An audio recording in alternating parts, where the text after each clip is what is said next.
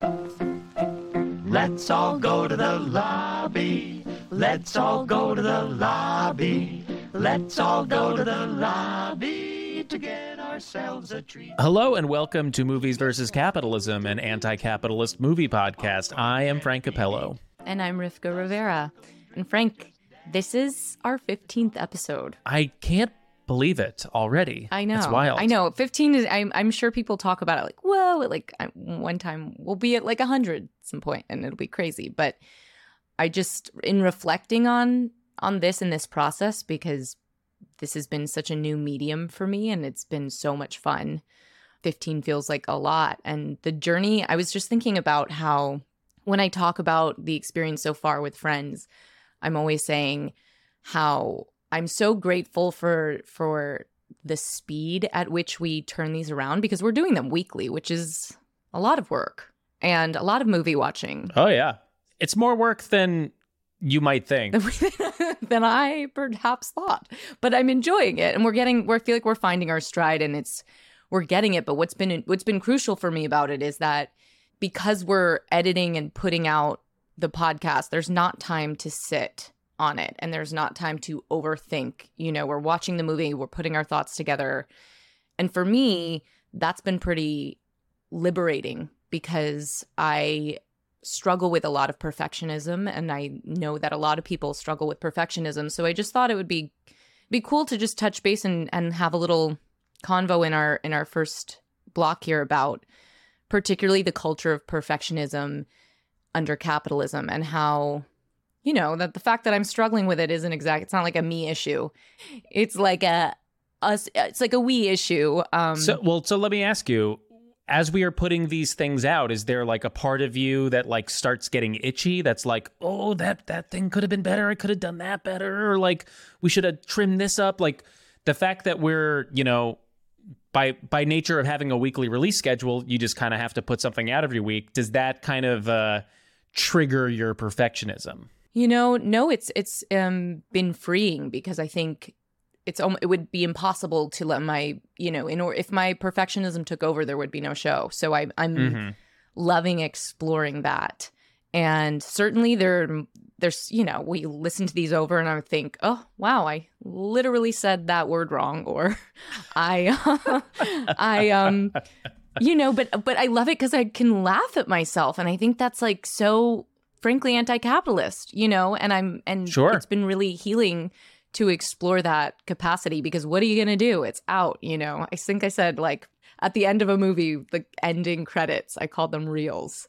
And like mm-hmm. like what up? Like small things like that to bigger things where I'm like I can't believe we talked about that movie and I didn't mention this thing or it wasn't oh, yeah. like perfectly phrased or of course anyone who's in these mediums I, I use this I say like or I say this or I say that a lot. And what's important to know contextually is that the function of perfectionism and capitalism is crucial to making the whole thing turn, right? So there's this idea of a meritocracy that if we just strive hard enough, we'll get the rewards and status. And if we don't strive hard enough, then, you know, we won't get those things. This is like up to us. And there's this competition, which means like someone's going to do it better based on this metric mm-hmm. that that has been set for us. And so the goal is doing the best in order to literally survive and not and so the definition of success becomes so narrow. And we've talked about this many times of like having to in part of the recovery from rec- like waking up to the matrix of capitalism is being able to widen your definition of success. But um because I think when you talk about perfection, it can it lands in so many different areas, right? It's like first of all, if perfectionism is this I- some ideal, who is setting that ideal? And in America, under the like white patriarchal colonial framework, like mm-hmm. those things become very limiting and one dimensional and deeply harmful for anyone who's pursuing them. Gotcha. And so, yeah, so I think on that level of that kind of perfect, but it's really like it was just interesting to see how it showed up in the development of this show. Of Just, oh, in the past, I would say like the consequences of that kind of perfectionism for a creative would be if I can't say it perfectly or get my ideas out in a way that I think is acceptable or the best version of that, then I won't speak at all. Yeah. And I think that that sort of that literal censorship is so dangerous and I think one of the one of the things that can combat that idea of perfectionism that I've that I'm trying to ad- adopt and live by and remind myself of when these things come in is speaking in draft. That we always have permission to say, "Oh, I learned something new and so I'm going to re you know, I'm going to rewrite the way the way I think about things and the way that I'm going to say those things because everything is evolving and I think being able to embrace that evolution and recognize there's never going to be a perfect version of the thing so don't wait to speak Hmm. has been helpful for me because that's definitely been my journey and and one of the fears about being on a you know doing a podcast how do you what what happens if you realize you said something wrong and then it's out there so yeah that's kind of where this is all this idea has always has been sitting with me but i've just like it's been really healing to just be in it and literally practicing it Thank you for sharing all of that. Um, that's so interesting that perfectionism. I mean, it, it conjures a lot of things, but what what it sounds like to me, what your experience is, is sort of the perfectionism of living within this system that has these, like you said, you know, white patriarchal colonial standards and framework that because of that, because of its control over so much of our society, it's it feels like you have to adhere to those standards and are striving for perfectionism within that.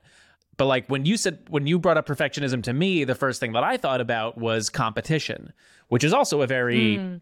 is also a very capitalist concept. The perfectionism of needing to do the thing better than the person that you will be competing with. The perfectionism of I have to be the absolute best, the absolute most perfect, because if I am not, then I will not get XYZ thing that I want. And because we mm-hmm. live in a meritocracy, which that's bullshit. We're meritocracy is fictional. We're being we're being facetious here, but because I live in a meritocracy, perfectionism will get me there. And I mm-hmm. used to live in that mindset, man, for such a long time, especially when I lived in LA and I was, you know, still when I was still trying to break into the the writing industry and the comedy industry out there, just going over scripts over and over and over again, just with a fine tooth comb and just being like, oh, if I change a that to a which, or if I change this line to this, like maybe that will be the thing that sets me apart, that uh, wins this script competition, or you know, gets in front of this uh, this agent or manager. And I think attention to detail is important, and specificity is important. Those are those are artistic tendencies, but the perfectionism is yeah it's it's it's an impossible standard because who's because it's all subjective. Like who's judging what is perfect? A friend said to me at one point he's like when is your art complete? And i was like i don't know when is it complete.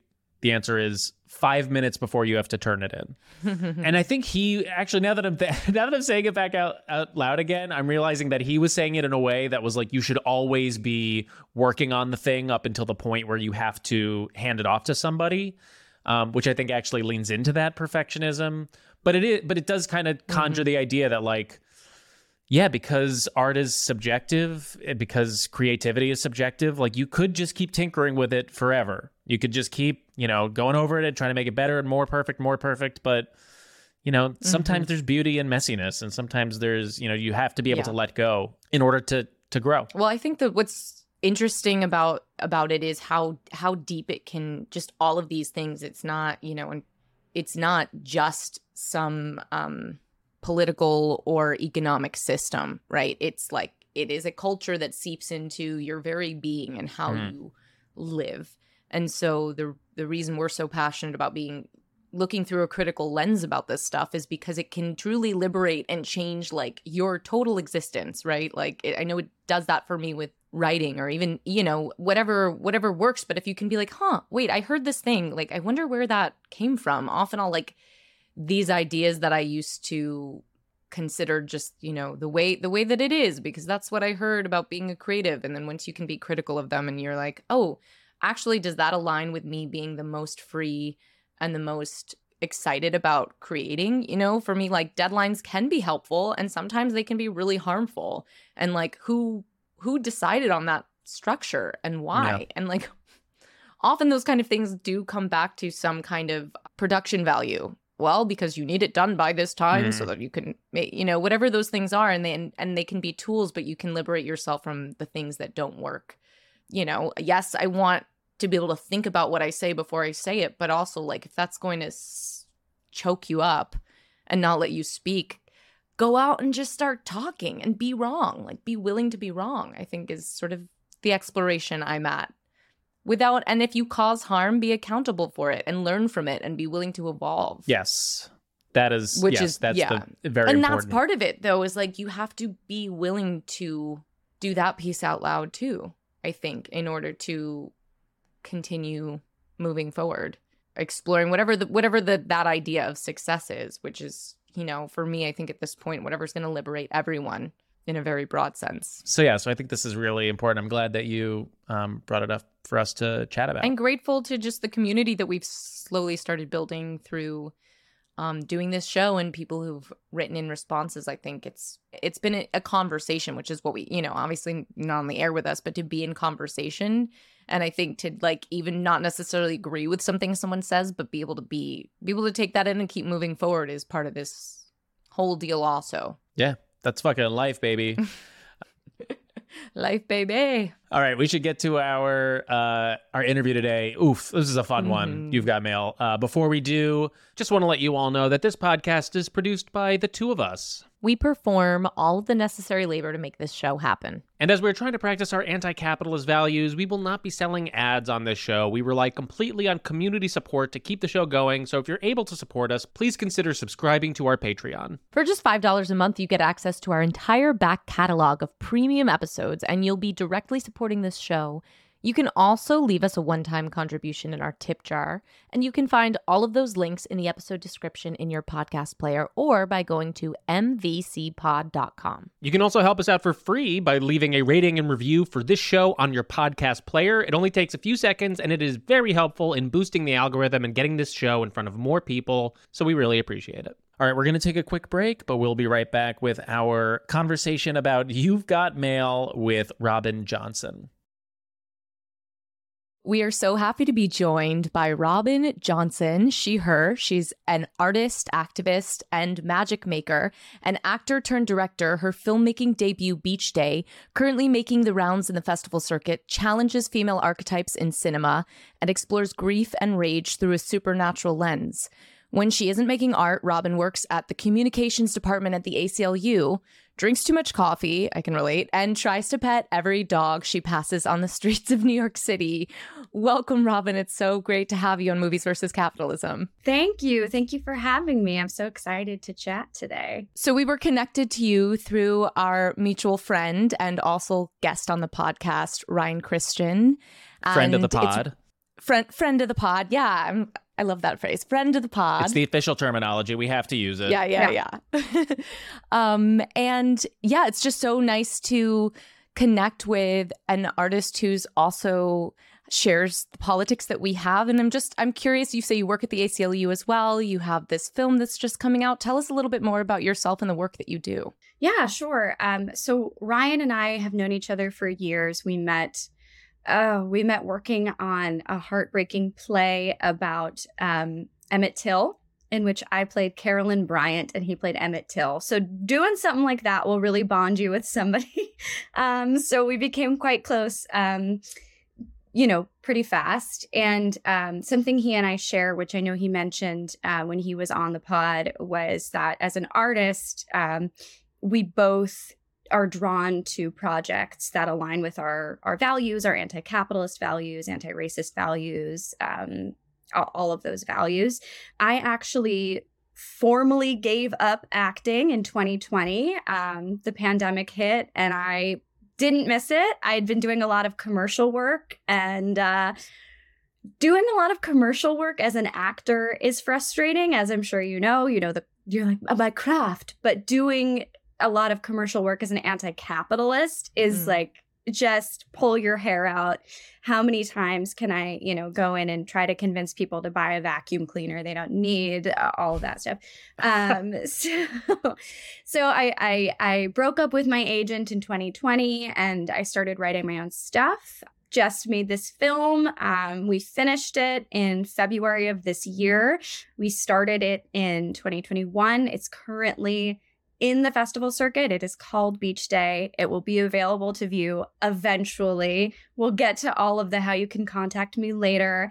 Um, but when I gave up acting uh, professionally, I knew I wanted to find a way to survive in capitalism that was more in line with my values and aggressively applied to every organization I admired. And I, I ended up at the ACLU.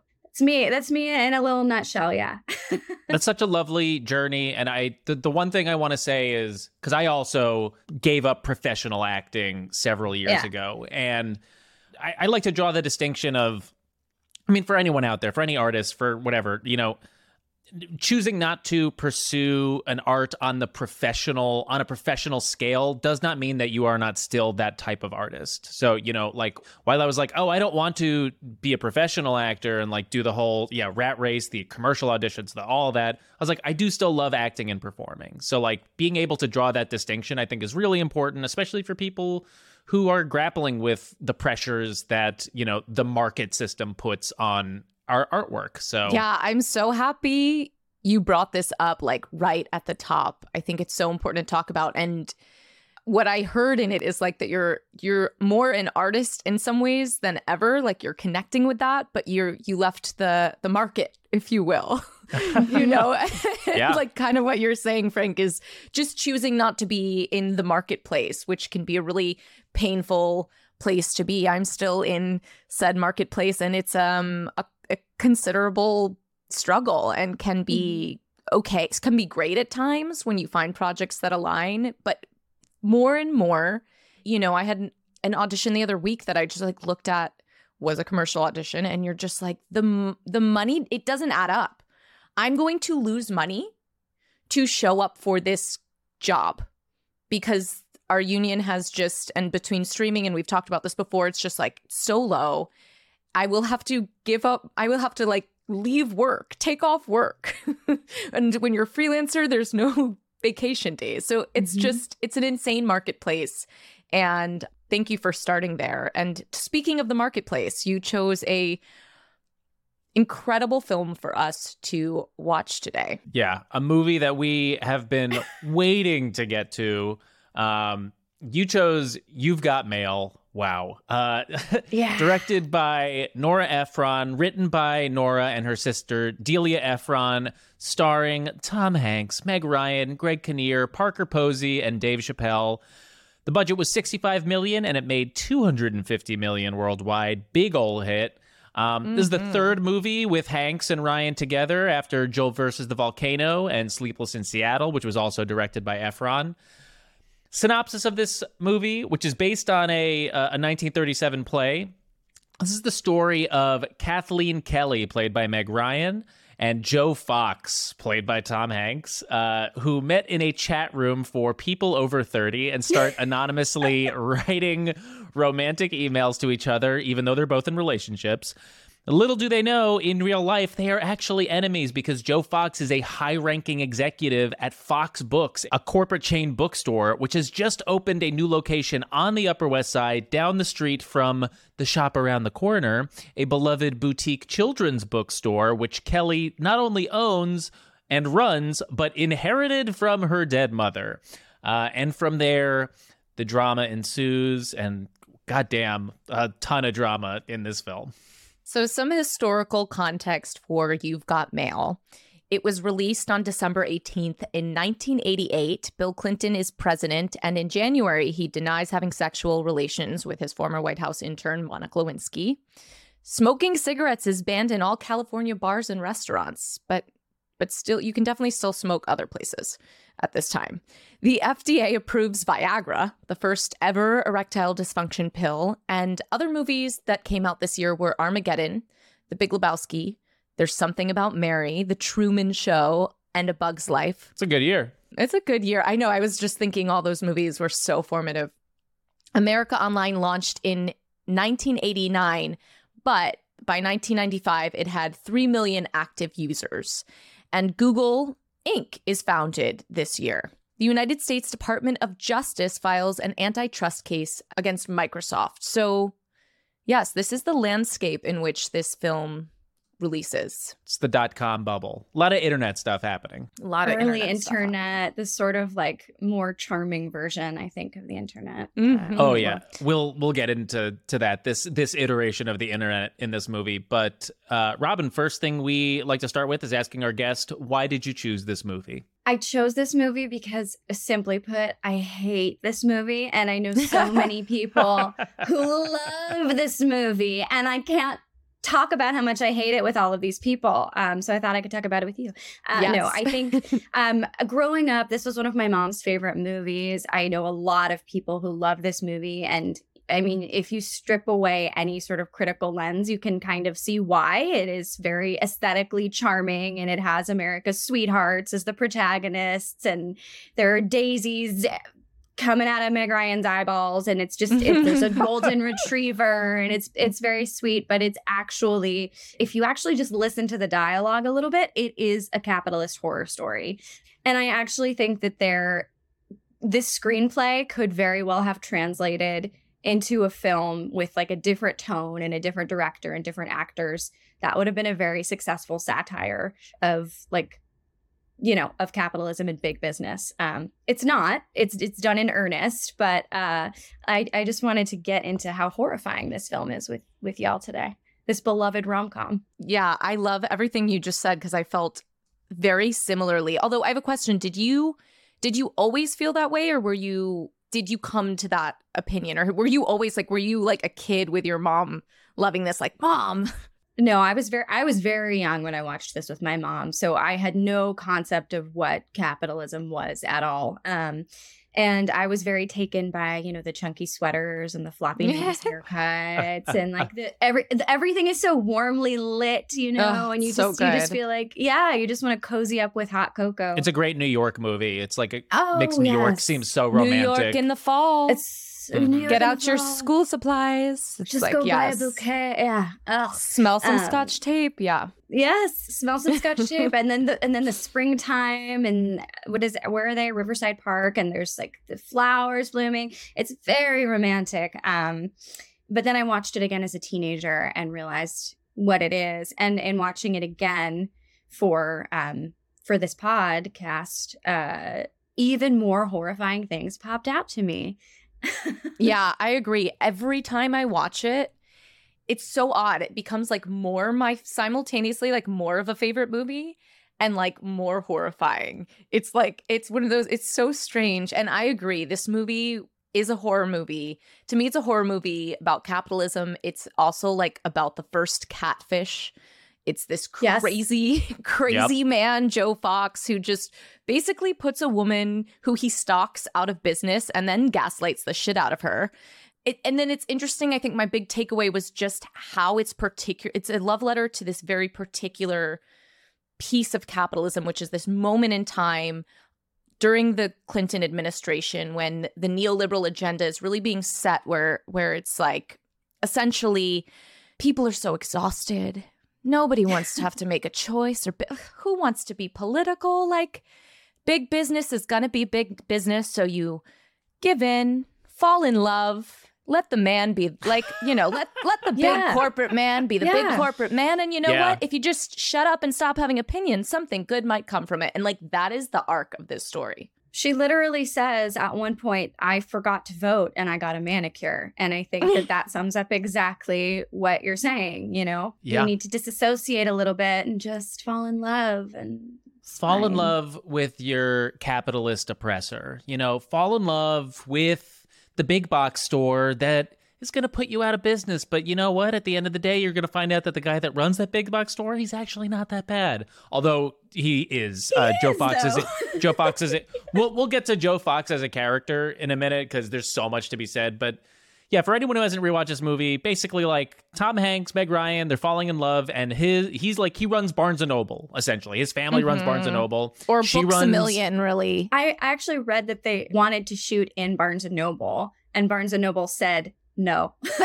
there is a lot of product placement. There is actual AOL, there's Wow. actual Starbucks, and they wanted to use Barnes and Noble. That's right. And Barnes and Noble said no, please continue. Just wanted to throw that in there. No, I think that's important because it's the the movie is like slightly critical of the big box store, but then ultimately lands at a place of like, but but it's kind of nice in here though. You can do what you're gonna do here. Like we make Yeah. it work, which she does. She Yeah. makes it work. And the whole conceit is that, you know, his store, Fox Books, is putting her store that she inherited from her mother, is going to put her out of business. Meanwhile, they're falling in love both online and in real life. And it really softens any, because going in, I was like, maybe this is going to be a critique of capitalism and the way that, like, these hyper competitive markets That's how I and remember especially. That's how I I, I, kind of remembered it that way too. I was like I was like, oh, this is going to tell us that the Barnes and Noble is bad. But as the movie and there's some critical aspects of it, but I do want to play this one clip uh, from the beginning when Joe Fox and is explaining to Dave Chappelle what they're going to be doing here at this new Fox Books location. Oh, no, this is Upper West Side, man. We might as well tell them we're opening a, a crack house. They're gonna hate us. As soon as they hear, they're gonna be lining up to, To pick at the big bad chain store. That's out there, just through. Everything they hold dear. Do you know what? We are going to seduce them. We're going to seduce them with our square footage and our discounts and our deep armchairs and our cappuccino. That's right. They're going to hate us at the beginning, but we'll get them in the air. and you know why? Why? Because we're going to sell them cheap books and legal addictive stimulants. In the meantime, we'll just put up a big sign. Coming soon, a Fox Book Superstore, the end of civilization as you know it. So it's like he's there, he's aware of how fucking terrible they are, but then they like put this little jaunty little jazzy piano underneath, and you're like, oh, this is actually kind of, and it's Tom Hanks. This is kind of nice. And what's so insidious about that quote in particular is that that's what happens in their relationship as well, right? He's talking about that's how the Upper West Siders are going to react to Fox Books. But in the end, like they're going to hate us, but in the end, they're going to love us. But that's what ends up happening with Meg Ryan and Tom Hanks. She hates him, but in the end, she loves him. And that Mhm. quote can be applied to both of those situations, which is why I think this could have been an effective satire, but it's it's not. And you thought it was, or you thought it was a critique, and uh, when you rewatched, you realized it's absolutely not. And I've also thought about like this movie could have it's not like you know some movies you're like oh it had to be that way to like like there's no reason this movie had to end or go this way. It could have been just as charming, as romantic and it could have been the movie that I remembered it being in my head, which was very charming and romantic. And like the little bookstore wins and Joe Fox is just charming and not like you can be a disgruntled and maybe have shit to work through that still gives some tension and conflict but this particular tension and conflict was like not necessary to this charming film yeah, it's not an equal playing field, right? Usually in these like enemies to lovers tropes, they're on a sort of equal playing field. But when someone is the oppressor in a larger societal sense, it doesn't really work. Frank, I know you wanted to get into Joe Fox as a character. Uh, so Oh, yeah. No, I- but just- jump on it. Yeah. Oh my god. That's I this this fucking guy Joe Fox. Um, the the, the last point I want to make to what you were just saying is, yeah, they- they're not on an evil playing field, and this movie, by the end of the movie, spoiler alert, her store, Meg Ryan's store goes out of business. Kathleen's store is out of business. Um, she, so she has lost her livelihood. She lost what her mother left to her. And at the end, she does, in fact, choose Tom Hanks. She has fallen in love with him. So it is a full on endorsement of everything that has transpired so far mm-hmm. in the movie. So it's like, it doesn't, it completely softens any like light critique that there might have been leading up. which is why we don't remember that because it's so effective and i think this is something we see time and time again with these movies where like i think about so many of them where you ask someone from the era about that film and what they tell you has nothing to do with what the movie's actually about like i'm thinking about saturday night fever which i hope we do on this podcast soon but like that movie based on like collective memory is like a fun disco dancing movie. And then you watch it and you're like that is not what this movie is at all. I don't even enjoy the dancing. It's crazy. So that was i would put you've got mail in that category. I'd put like Manhattan in that category. Like everyone tells you, no, it's a very funny movie about New York. And you're like, this is a movie about pedophilia, is what this movie is about. And that's Mhm. that's plotline A. So like I don't know. I just think there's something that's so effective about these films that is I don't know about I, I don't even know what I think about the word intentional at this point. Like if that even, you know, matters really, but it's just fascinating that this just we keep identifying it. Well, it's also such an amazing snapshot of 1998 because this is the time when people were worried about the big box stores putting the little independent mom and pop shops out of business. And now Yeah. it's 2023 and Amazon has totally eaten Barnes and Noble's lunch. You know, like this movie has percent.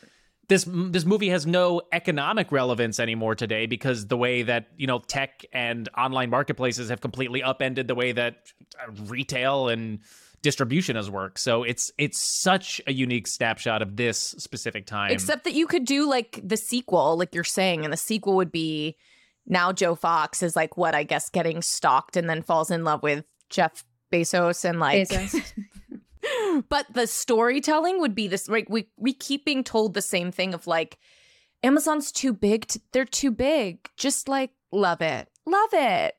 Love it. It's so romantic. It's and it is. It's like but it's such a dangerous narrative and so powerful. Yeah, I would love to see uh, Jeff Bezos catfish Joe Fox and just uh, absolutely destroy his life. He deserves it. Yeah, let's get into to Joe Fox, Robin. Joe, Fo- Joe Fox, pro or anti? The man of your dreams or a full blown psychopath? What do you What do you think? man of my dreams, obviously, man of my nightmares. Um, this movie is really banking on Tom Hanks in 1998 in order to make this at all work. Obviously, Mhm. Like, the most beloved, lovable guy. Um, anyone else playing this role. I do not think that the rom com would have succeeded at all. The scene, there's a scene where he's um, in an office with his dad and his grandpa, and it's just like three generations of like generational wealth white guys. They Yeah. literally laugh maniacally when he shares that another small business is going under and they can they do like a pew pew pew ha ha ha ha. Like it is so it is so over the top. It's so Um, gross. It's so gross. And he continually lies to Meg Ryan. He's he's not a, he's not he's also cheating on Parker Posey the whole time. They're both cheating on their partners, right? Mhm. And I, I mean, I forgot that too, and until this rewatch, and I was like, oh, they're cheaters as well. Um, but we really are the only reason I think the audience is is washed over with that feeling is because it's Tom Hanks, and we get to see him playing at a fall harvest carnival with children and being adorable and carrying around a goldfish and having a golden retriever and but I mean he he is just awful till the end. Um aside from the little thing of closing down her business, which he says at the end, by the way, that is a line. He's like, you know, so for folks who don't remember, he has the upper hand at a certain point, and he knows that the person he's been anonymously communicating with is Kathleen Kelly, Meg Ryan's character, but Meg Ryan doesn't know that she's been communicating with Tom Hanks. She still thinks that he's like New York 5179 or whatever his name is, his screen name is. And she thinks that New York 519 or whatever stood her up on a date. And after breaking into her home, she's sick and he's like, "Let me in. I want to I want to apologize to you." And she's like, "Please don't come into my home. I'm sick." He comes in when someone else is leaving. And this is like the big romantic time, right? This is like the last 15 minutes of the movie. Like the resolution's coming. She's like, please don't come in. I'm sick. Also, I hate you. He breaks into her building, forces his way into her apartment unit. Eh, He sits on her bed while she's cozying up and blowing her nose, and she's like high on Dayquil and keeps pushing himself closer and closer to her. Like it does not stop. There is no line that this man will not cross. He's just he's he's an evil villain, and in the horror movie version, he is he is grotesque um and some sort of demonic creature I'm so with you. I feel like as I was taking notes for this, Robin, my I, I I texted Frank. I'm like, it's just turned into a list of red flags. yeah Like I was like, red flag one. I mean, it starts with he's just lies to her from the top in the store when he meets her. He's like, oh, I'm not, I'm not Joe Fox, and then. I mean, referencing the Godfather as eating red flag, red flag, red, scooping the caviar, red flag.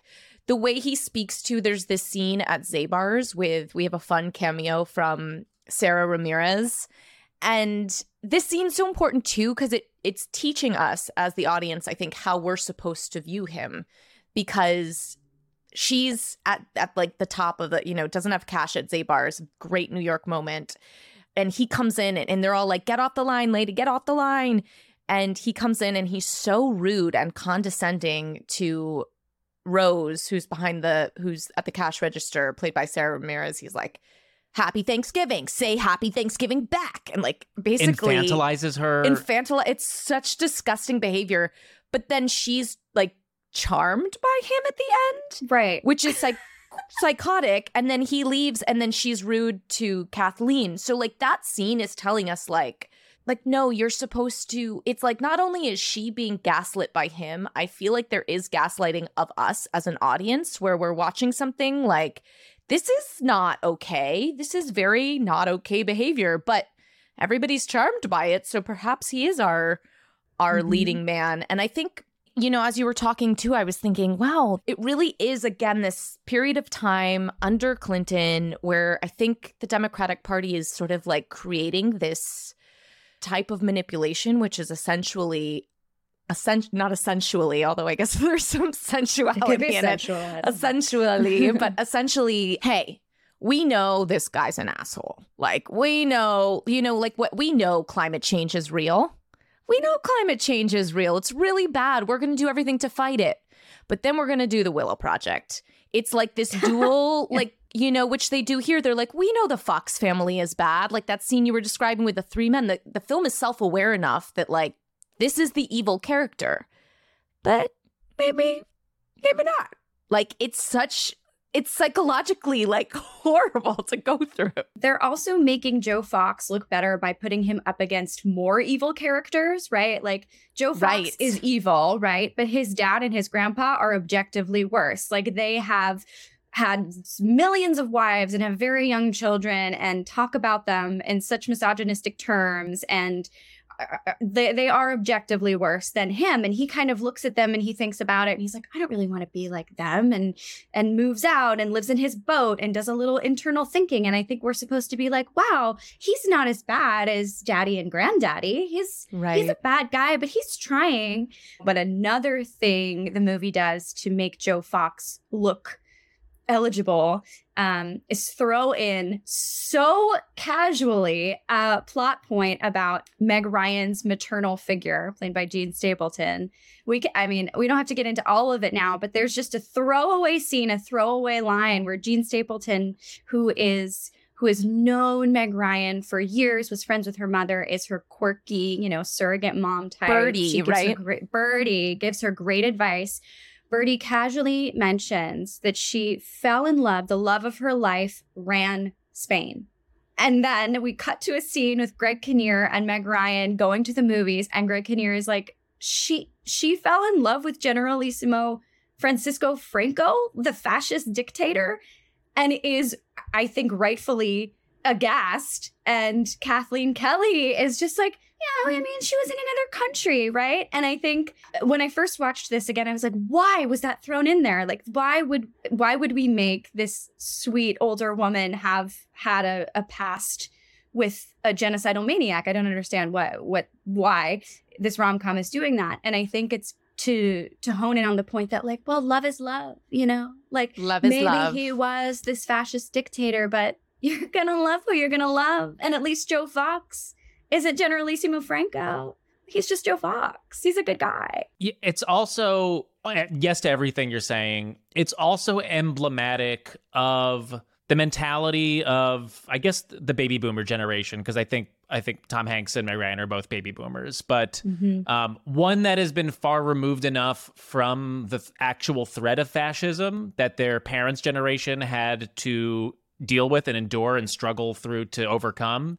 That by the 90s, it's just a throwaway joke. It's like, oh yeah, I was in love with uh, Generalissimo Franco. That's it's kind of funny. We don't actually we don't actually uh, have any sort of material understanding of the horrors of fascism in the 20th century. So, because we, you know, we got everything that our parents built from the social democracy that, you know, they they created once they all got back from war. So, like, it's just like a funny punchline for us. I mean, I, I I guess it makes sense, but it's also extremely dangerous to lose sight of your history that much because now our generations are now seeing the rise of fascism again in this country and other countries. And we're like, oh no, this is like a real threat that is ever present. And our parents' generation really fucking dropped the ball on that one. So it made sense for them. it makes sense and and it's such good it's so frustrating because it is such good writing right it's, it's oh, it's a great brilliant screenplay. it's such a great screenplay doing all the telling all the wrong messaging when you really get down mm-hmm. to it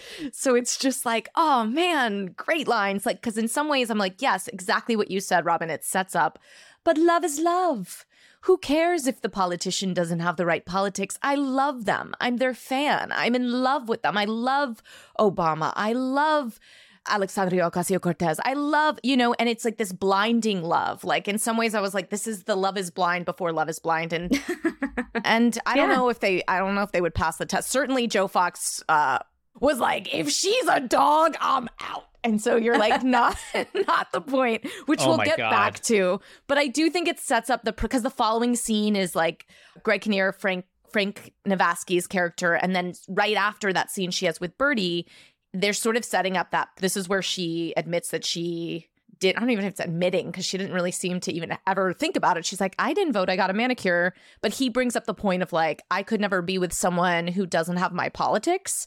And I think it's framed like that's supposed to be like, oh, somehow like that idea is antithetical to romance. Like romance should be especially if we're following the logic of this story, romance is like throw everything all your logic away. Throw all your Your critical- values. your values, your critical thinking, your sense of danger, your, your sense of like anything, throw it away because love is love is love. And I don't know, my question to you both, could you have you how do you think about the idea of like um being partnered maybe long term if that's what you are into, that kind of monogamy or just in dating someone with your own politics have you dated someone that like because i was i was like yeah i wonder I, I put it i put it to the to the to the room Got it. So you're at have have we or would we yeah I, i'm getting a little personal is what's happening Data date a fascist? I'm gonna say no.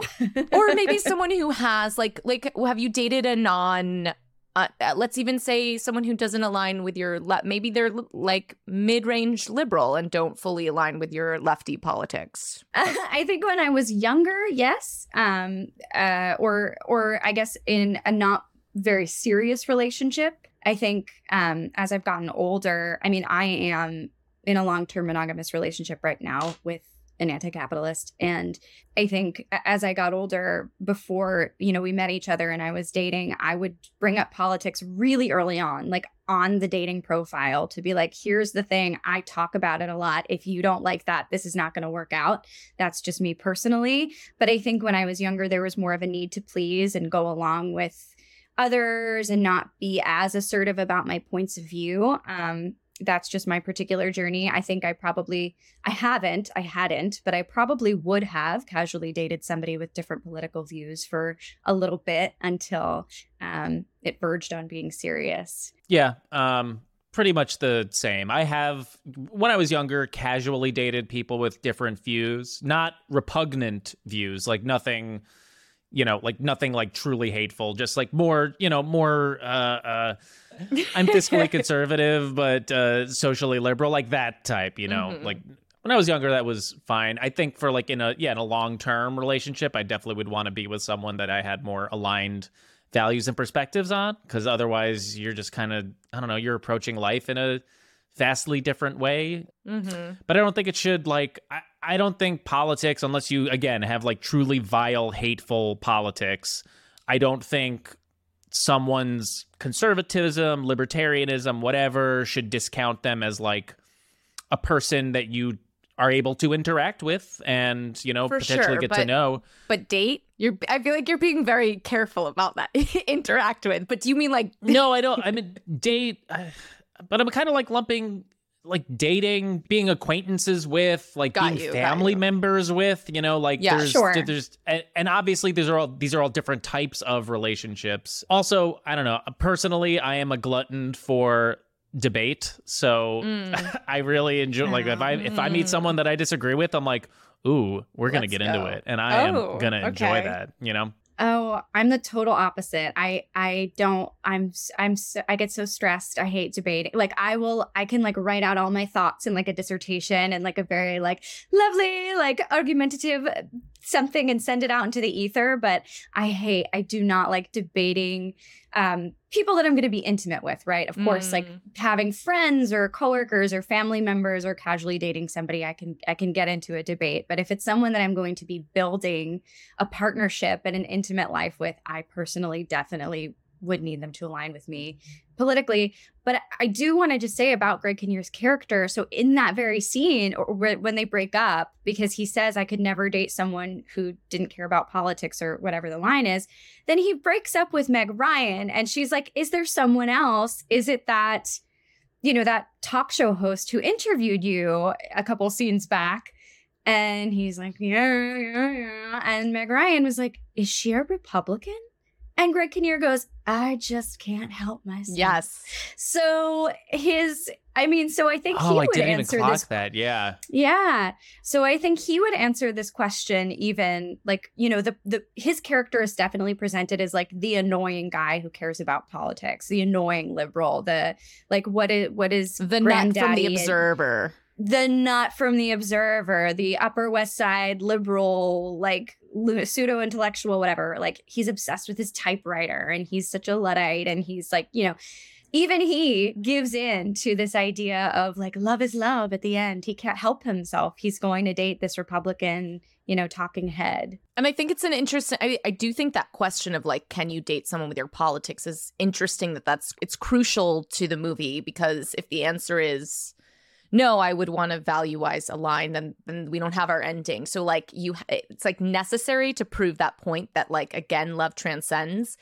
It it, almost speaks to a further more dangerous topic, which idea, which is that like politics are not personal. They keep saying business is not personal, and I think behind that is politics are not personal. And this uh, this need to detach love and and dating and and personal life and anything that we really care about from politics. So there's never really any talk of like the real world material consequences of shutting down this store of anything that's going on. It kind of is more like this ideological it, this is going to be hard and and then and then on the ideological factor at that same scene where we find out that Birdie is low key in love with a fascist not only that she's filthy rich so she's Fucking she's there loaded. like she's loaded and this is who that Kathleen Kelly has been brownstone, my God. and she says it she says it too yeah she's like i invested in intel Yes, she's like, I bought Intel at six. Yeah, at six. And she's been going to her, like, what do I do? And this Birdie could Birdie's been fucking with her. She could care less. She's like, I don't know. What what numbers? Like and so she says at that meeting, which which I thought was interesting as well, when she's like, I think I'm gonna close the store. And we're like, oh, that's sad. But then she's like, closing the store. Closing the store is the brave thing to do. You're daring to imagine that you could have a different life. You're marching into the unknown, armed with nothing. Like, again, another moment to just like gaslight us as an audience where we're like, oh no, why would we? Why? This is really bad. It's like, oh no, no, no, audience. It's actually good. It's brave.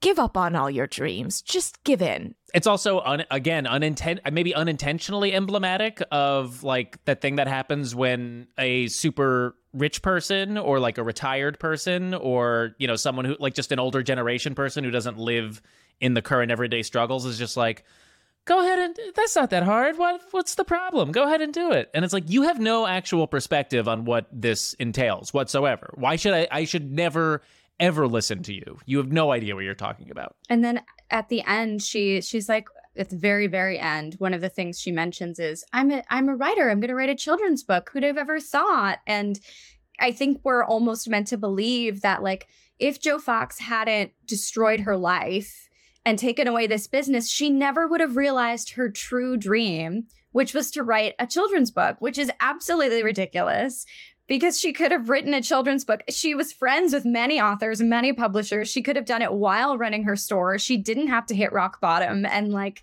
be put lose the one thing that reminded her of her mother and you know lose her business and be gaslit and manipulated by this terrible man. She could have just written a children's book. We didn't need all of this to happen for her to get there. Mm.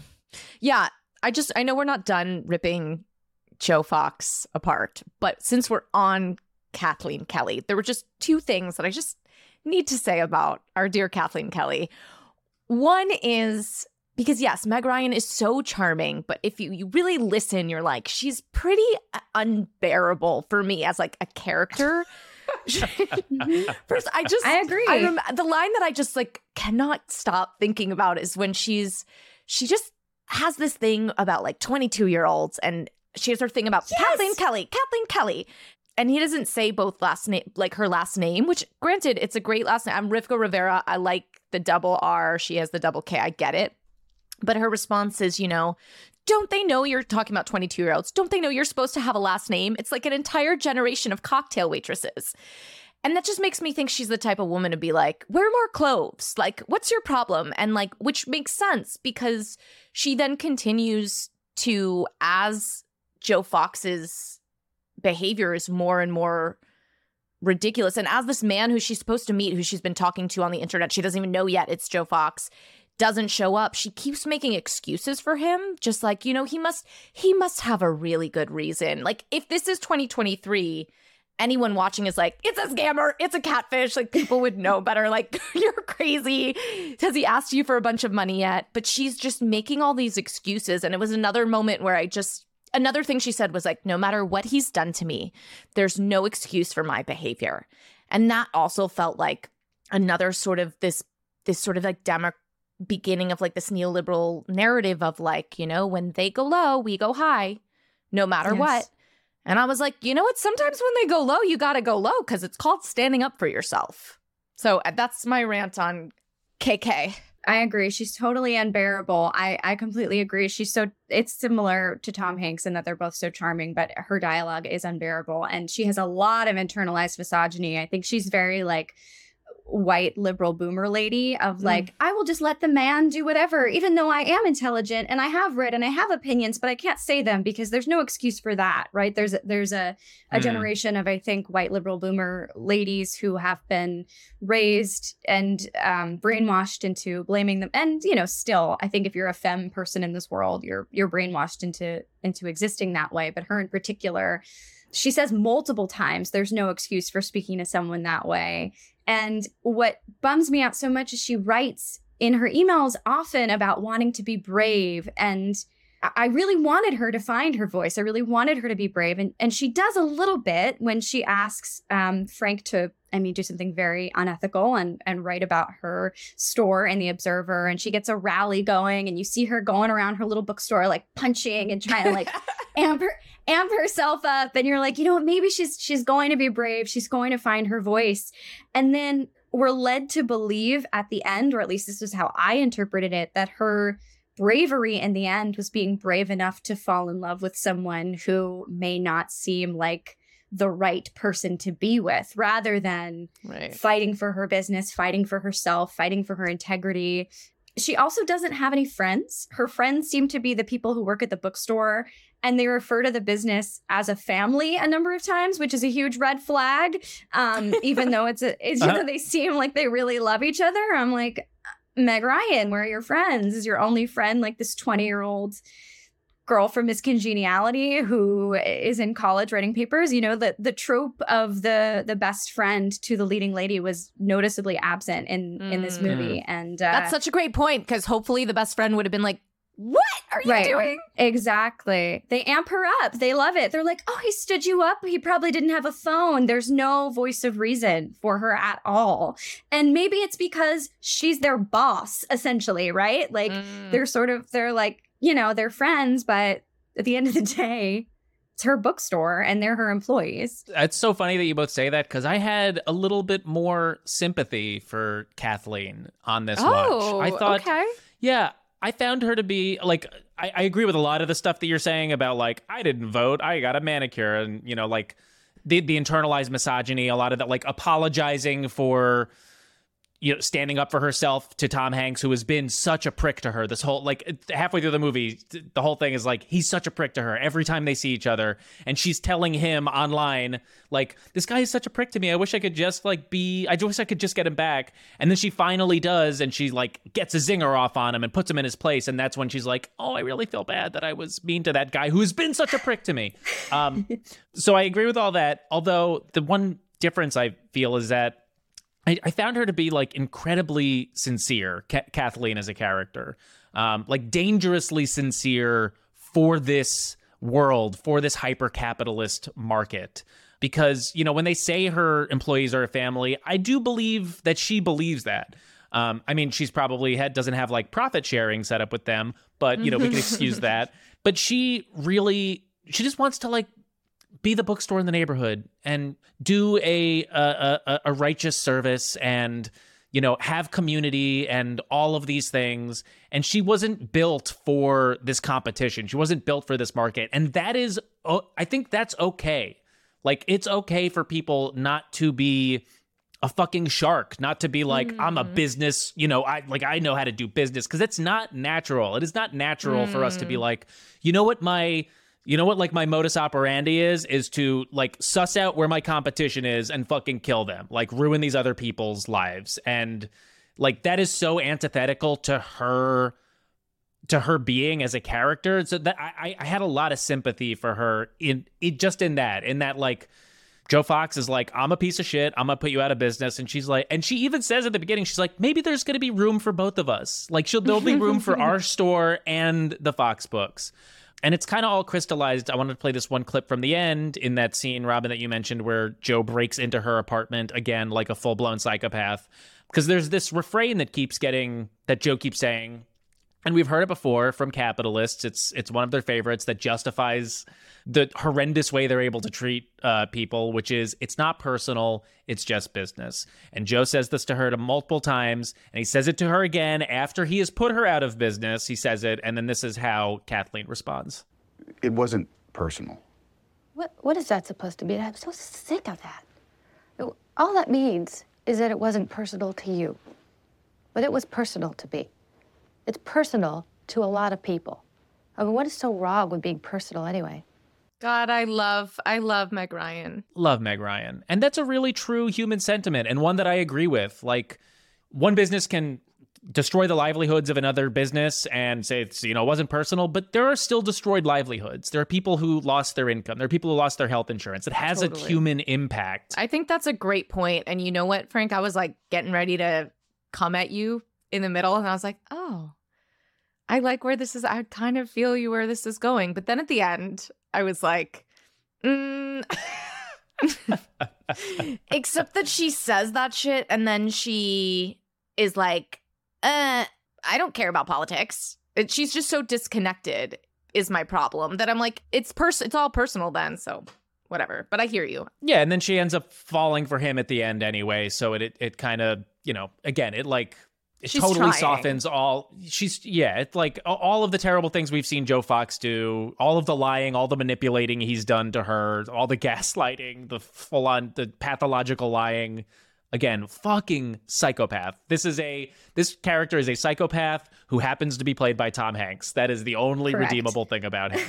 Um and and at the end she's like i do love this guy. What can i say that's the thing. I think I really I do like the character despite her flaws. I just wish she had been given a bitter ending by the writer. I don't dislike her for falling in love with him. I'm frustrated that that is the direction that the movie decided to take in the last 8 minutes because it does happen so very fast. You're like, what? Mm. what? She just she she's what? It's like whiplash. You're like, oh, oh, okay. I guess we're getting coffee and we're going to a farmer's market and now we're in love and now you want it to be him like it's it's so fast that it does it's like we don't even get any breathing room to come around to him which i probably wouldn't have anyway it's like she she doesn't get a chance to really wrestle with the fact that joe fox is her online lover she gets like she gets like an eight minute end of movie montage essentially where they're eating apples and drinking coffee. And it's I just I wish she was given more. I wish I wish she was I wish she was done better by Nora Ephron, really. Truly. I just wanted to throw in just talking about because I thought watching this in the context, it was like really special to get to watch this today in the context of AI and the fact that we're watching this film knowing that like the internet is just i mean it's called you've got mail like it's so charming to revisit this time when you're like i think you said this robin like it's it's sort of this very like tiny window where things could still be a little bit charming. Nobody really knows fully the dangers of catfishing or like you know where this thing is going to go. There's potential. In 98 actually um, I, according to Pew Research Center, only 40 per, 41% of adults went online. And when asked, 57% of non internet users said they worry not at all about missing out on something by not going online. So, like, it's a wildly different landscape. And it's just wild to be watching it now when you know, I think one of the lines in the store is like, "Hey, are you online? Like, you online?" You know, which now it just it's the air we breathe, and you hear that echoed today where people are like, "You on? Are you on? Are you on ChatGPT? Have you done this thing?" And we're living in this wild time where I'm I've probably said this before on the podcast, so I don't know. I was thinking about Frank, not our Frank here, but Frank from the movie, being like, if Frank had a TikTok Frank would oh. be going nuts right now. And he would probably be in my algorithm, just being like, ah, like ringing the alarm about ChatGPT and about AI. And like this, if he thought that was scary, like poor Frank would be. So I just thought that was, I'm, I'm curious your thoughts on that. Like, I just was like, this is so special and such almost like a necessary rewatch for people at this time. I agree. And I think, I think on that, um, Joe Fox is actually kinder in his emails. Like his internet persona is a lot nicer than his real life persona. And I think today in 2023, the opposite is true for most people, where people will be very cordial and nice in real life, but then like fucking like demolish you in the comment section or start trolling people or say things like make TikToks and say things that they would never say to a person's face right? Or or you know they get up all in celebrities for stupid drama right? Um or they do really dark things right? Like they join 4chan or like incel groups online or they actually catfish people in a really negative way. But joe fox who is a terrible person in real life is being kind of sweet to her over email. He's giving her advice. He's talking about wanting to send her you know school supplies in bouquet form and i i think it's really like indicative of how yeah it was a very charming time. We didn't know what it would be and people were perhaps I, I mean i was very young. I don't know i don't have any evidence to support this but perhaps people were sweeter. Also the movie really captures there's that one scene where um kathleen kelly is about to write an email and then she gets an im from from Joe Fox and she wasn't expecting him to be on and like that that moment of like your crush I am in you I had such a flashback I was like oh my gosh yes that was what it felt like when you just got an I am from your crush that you weren't expecting Bam Sport if you're listening Bam Sport oh. Wow. What a time to be alive. Like I still Dropping remember the all, handle. Oh yeah. Yeah. Pro- pro- most likely will not listen, but if you listen. Hit Rivka up. well, but I mean, I just you're right. It's so visceral that like, and the sound and all of it. Oh yeah, when the the, the door opening closing sound Oh. from AIM, it was just like, who is it? Who just logged on? Oh my god, is it my crush? Whew. Yeah, I'm gonna come home and sit here in front of the screen until someone. just wait Oh my god, and you would like uh you would personalize the way that your font looked and you the way that you typed and you could like personalize all this stuff and it was like, wow, have you seen have you seen like Nick's font? Oh my god, it's like so edgy and cool. No, this was the honeymoon period of the internet when it was it was all just in front of us. Um like most technological advancements, you know, there's that first little bit of time where you're like the steam engine you know or the combustible engine this will be a really good thing that helps a lot of people and then it you know then it destroys the livable climate um, same thing with the internet and destroying uh, so many different things but yeah it was a, a really it was a really lovely snapshot to a simpler a simpler time all right robin well this is the point in the show where we like to give out awards for this movie our first award is called A Point with a View. This goes to the character with the best politics in the movie. So I am. I think the easiest answer is Greg Kinnear's character or Frank. Um, however, he does, you know, he does decide to date like who I guess we're believed to be is like a like a Fox News type like talk show host at the end. So just to be chaotic, I'm just gonna say Brinkley the dog because Brinkley has no understanding of capitalism and um, loves everybody. Yeah, I think everybody in this movie is, is kind of a terrible um, person. They all are kind of shitty in one way or another. Um, I think that's good. I think a dog always has perfect politics. I am going to give this to Frank uh, only because because there yeah there, there's stuff about Frank that sucks. Like the giving up his values is like in a second when he's like I'll date this woman. He's kind of has his head up his own ass. He's like very yeah. he's very highfalutin. Um, mm-hmm. But I was surprised to see because like he's like a leftist. I am to presume, like it, he, I, which was I was surprised to see in a '90s movie. You know, mm-hmm. uh, he's like extremely anti-corporate. He confronts Joe Fox at the party and says, "How do you sleep at night?" Uh, mm-hmm. Uh, he's an expert on Julius and Ethel Rosenberg, the Soviet spies that were executed in the U.S. So I was like, oh, "Damn!" Like Frank is a socialist. He's like a leftist. So uh, for that, I will give it to Frank. Yeah, my vote's going for Frank as well. Although it was interesting in this rewatch, it just stood out to me that the first, like the first line of the movie is Frank's. And he's like, the entire workforce of the state of Virginia had to have solitaire removed from their computers because they hadn't done any work in six weeks. And I was like, oh, it's very like, uh, you're concerned about the level of work getting done. Like it was just seemed so. And so maybe that's also just the writers not fully understanding like a leftist perspective, you know, and not really being able to write that care, you know, so I'll give that. But yes, for all the reasons you said, and just that he at least is the like stands up for the shop around the corner. So yes, for it's it's to Frank and to Brinkley.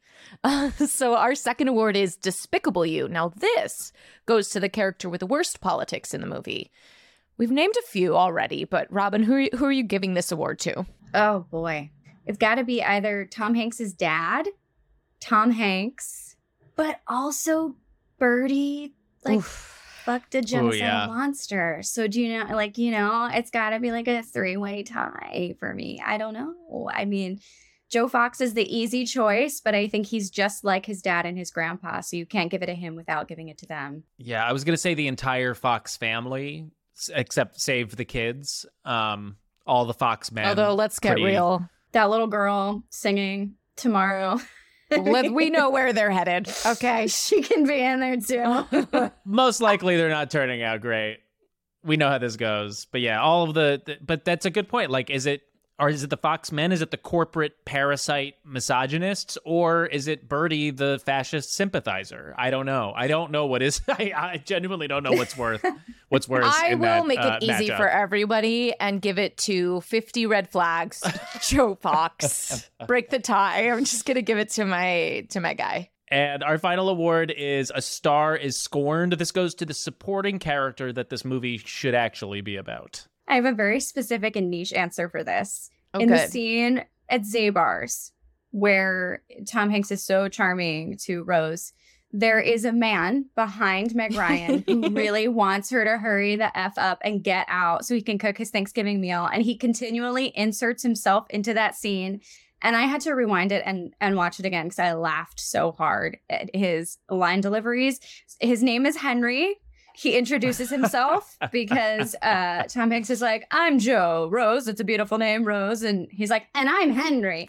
So I want to see Henry's adventures on Thanksgiving. Where is he off to? Why is he in such a rush? Why is he in such a bad mood? What is he buying? And what does he think of this very annoying man and very annoying woman in front of him holding up the line? That's a great That's one. a really good one. I'm giving it to Patricia Eden, Parker Posey's character. She's she's like pitch perfect in this. I just love this character. And this was like this worked for me the dichotomy of she's obsessed with Frank and his writing. She's like one of her lines at the parties when she's like, "Oh, she loves everything he's written just cuz it's smart, but she doesn't actually know." She's like, "And I have no idea what it means." And her line at the party where she talks about Julius and Ethel Rosenberg and she's like, "I just think it's so interesting how old they look."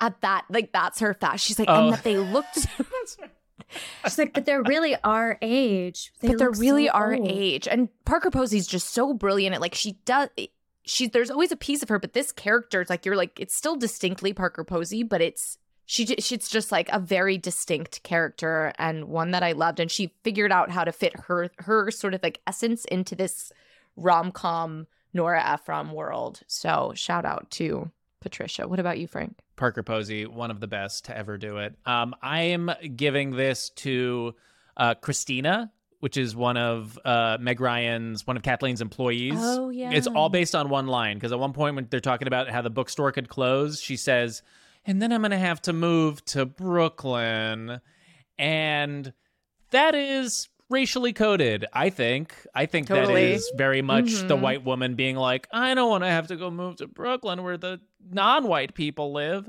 um, so I want to see her fucking have to move to Brooklyn and get her total, get her world rocked, and just like, like completely lose her white privilege. That's that's the movie that I want to see. That's a good one. And nobody Yeah, wants to see Dave Chappelle's movie, or maybe they do, but we've already seen it.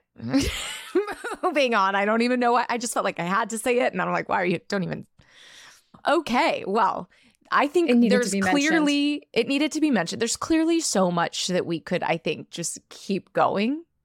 But alas, we we shan't for today because we are going to get into another interesting topic, which is what we always like to ask our guests at the end, is to just you know talk a little bit about, as you mentioned, you're an anti-capitalist and how, and actually we started kind of talking about this at the top, but how your values as an anti-capitalist are you try to live them out in your day to day, even as complex as that might be.